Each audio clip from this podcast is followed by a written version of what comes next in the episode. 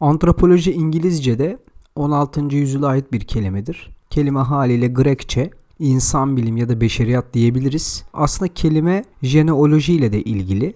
Yani bir bakıma soy, sop ve neseple alakalı şeylerden bahsedildiğinde kullanılır. İnsan ve özellikle de onun söylemi üzerine çalışır. Psikolojiyle bağlantısı kaçınılmaz. Meseleyi Aristoteles'e kadar sarabiliriz. Antropoloji bir sensation olarak yani bir hissiyat olarak görülebilir. Lakin kavramın iki yönü var. İlki human body dediğimiz fizyolojik tarafı. Diğeri ise human soul dediğimiz motion effects yani insanın psikolojisi ve his dünyasına dair şeyler. Buradan çıkartacağımız anlam antropolojinin insanın fizyolojisinin ve psikolojisinin inceleme alanı olduğudur. Hatta bir adım daha gidersek ırk, ırkla alakalı ya da human evolution dediğimiz evrimle alakalı konular üzerine çalışmalar yapar. Antropoloji insanın doğadaki yerini ve evrimini inceleyen bilim alanı kısacası antik çağ Yunan'ı insanın serüvenini araştırmak mesela Aristoteles açısından çok önemliydi. Sokrates daha çok insan üzerine yani ins- çünkü felsefeyi gökyüzünden yeryüzüne indiren adam olarak bu his dünyasını ve düşünen varlığı hakkında çok şey söylemişti. İnsan bilim felsefesi 20. yüzyılda ortaya çıkan bir şey. Kelime 1855'te Quatrefages'e ait bir şekilde ortaya çıkıyor ki bu adam bir biyolog yani fizyolojiden bahsetmiştim az önce. Quatrefages'in bir biyolog olarak antropolojinin isim babası olması da çok manidardır. Tabi bu zoolojik açıdan ele alınıyordu. Toplumsal yöne pek bakılmıyordu. İnsan doğanın ürünüydü. Bilinciyle bilinçsiz doğanın karşısına dikilmiş ve onu istediği şekilde biçimlendirmişti. Antropos ve logos olarak iki kelimeden müteşekkil kelime insan bilgisi diyebiliriz. İnsanın kökenini, evrimini, biyolojik özelliklerini inceleyen e, bilim alanı e, kısacası. Ludwig Feuerbach ile Çernişevski insanı insan bilim çerçevesinde ele alırlar. Freud ve varoluşçular da böyle aslında. Dünya insanın tabiatından doğan bir olgudur. Bu aslında hümanizmin doğal bir sonucu. İnsan artık insani niteliklerinden ziyade bir araştırma nesnesi haline gelmiştir. Naturalizm hümanizmanın bir çocuğu olarak tüm evren bu insan doğasından türeyen bir varlık. Tanrı katına yükselmiş insan varlıkların en üstünüydü. Bu tanrılık tabi uzun sürmeyecek. Antropolojinin en etkili ismi belki de kurucusu sayabileceğimiz Claude Levi-Strauss'tur ki o yapısalcı antropolojinin e, kurucusudur. Ama modern anlamda da e, Quatrefages'in ötesine geçiyor.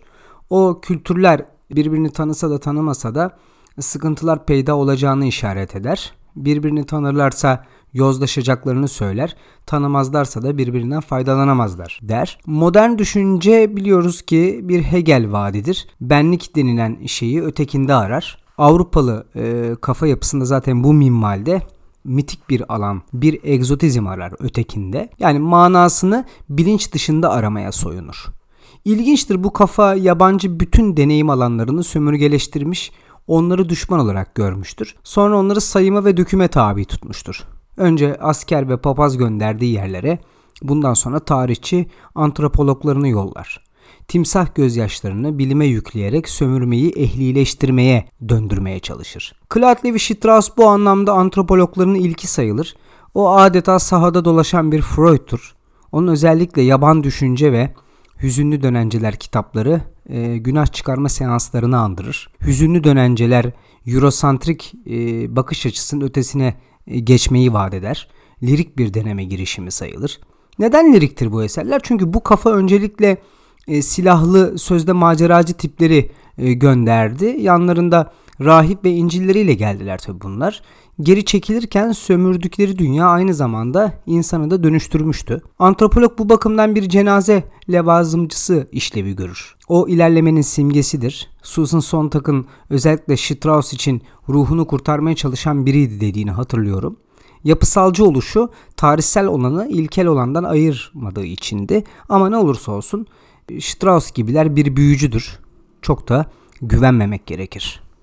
Açıkçası antropolojinin köklerini sofist geleneği başlatan Protagoras'a kadar götürebiliriz. Gerek tanrı öğretisi gerekse duyumlara dair görüşleri hümanistik geleneğin başlatıcısı olduğunu gösteriyor. Mesela onun ünlü sözünde bütün şeylerin ölçüsü insandır. Var olanların var olmalarının ve var olmayanların var olmamalarının e, demişti. Yani herhangi bir şey bana nasıl görünüyorsa benim için öyledir. Sana nasıl görünüyorsa senin için de öyle. Üşüyen için rüzgar soğuktur, üşümeyen içinse soğuk değildir.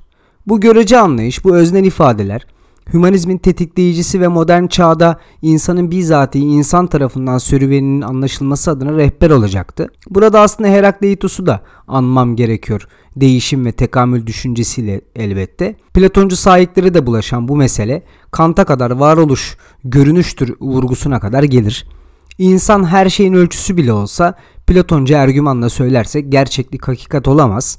Kantçı ergümanla ifade edersek de fenomenin ardında hep bir numen bulunur. Unutmayalım ki Protagoras elit bir düşünür ve düşünceden e, bahsedi, e, bahsediyordu. Yani bir şekilde her insan her şeyin ölçüsü değildi aslında. Bu bazıları için geçerli bir şeydi. Kant bunu asla kabul etmezdi. A priori formların kıstası olarak herkese her şeyin aynı göründüğünden bahsederdi. Diyalektiğin de sonunun gelmeyeceğine dair çok büyük bir işarettir bu düşünce aslında. Tabii ki modern düşüncenin köklerini her zaman eski Yunan'da, presokratiklerde, sofistlerde aramak gerektiğini düşünüyorum. Elbette ki Rönesans sonrası düşünce ile antik çağ Yunan felsefesini birebir e, eşleştiremeyiz tüm ilişkiler içerisinde. Ama birbiriyle çok alakalı durumlar vardır. Kaldı ki ben her zaman retoriğin ve diyalektiğin batının kurmaca yani insanın üzerinde hakim bir potansiyele erişmesini sağlamada çok büyük güçler olduğunu e, söylüyorum ve düşünüyorum. İnsan bilimi insani değildir. İnsanın sözde objektif bir biçimde araştırılmasına dayansa da bu asla bir objektif görüşten ibaret olamaz. Bu tutku özellikle Rönesans ile başlayan insanın tanrı katına yükselişinin en son durağıdır. Teolojinin tersine çevrilmesidir bir nevi.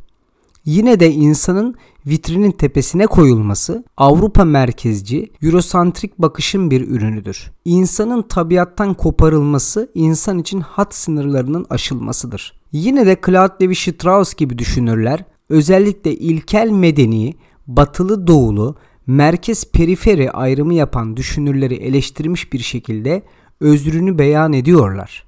Elbette bu büyük A ile yazan akılcı anlayış ve insan merkezli denilen bu kuyuların içine düşmeden bizler yürümek durumundayız.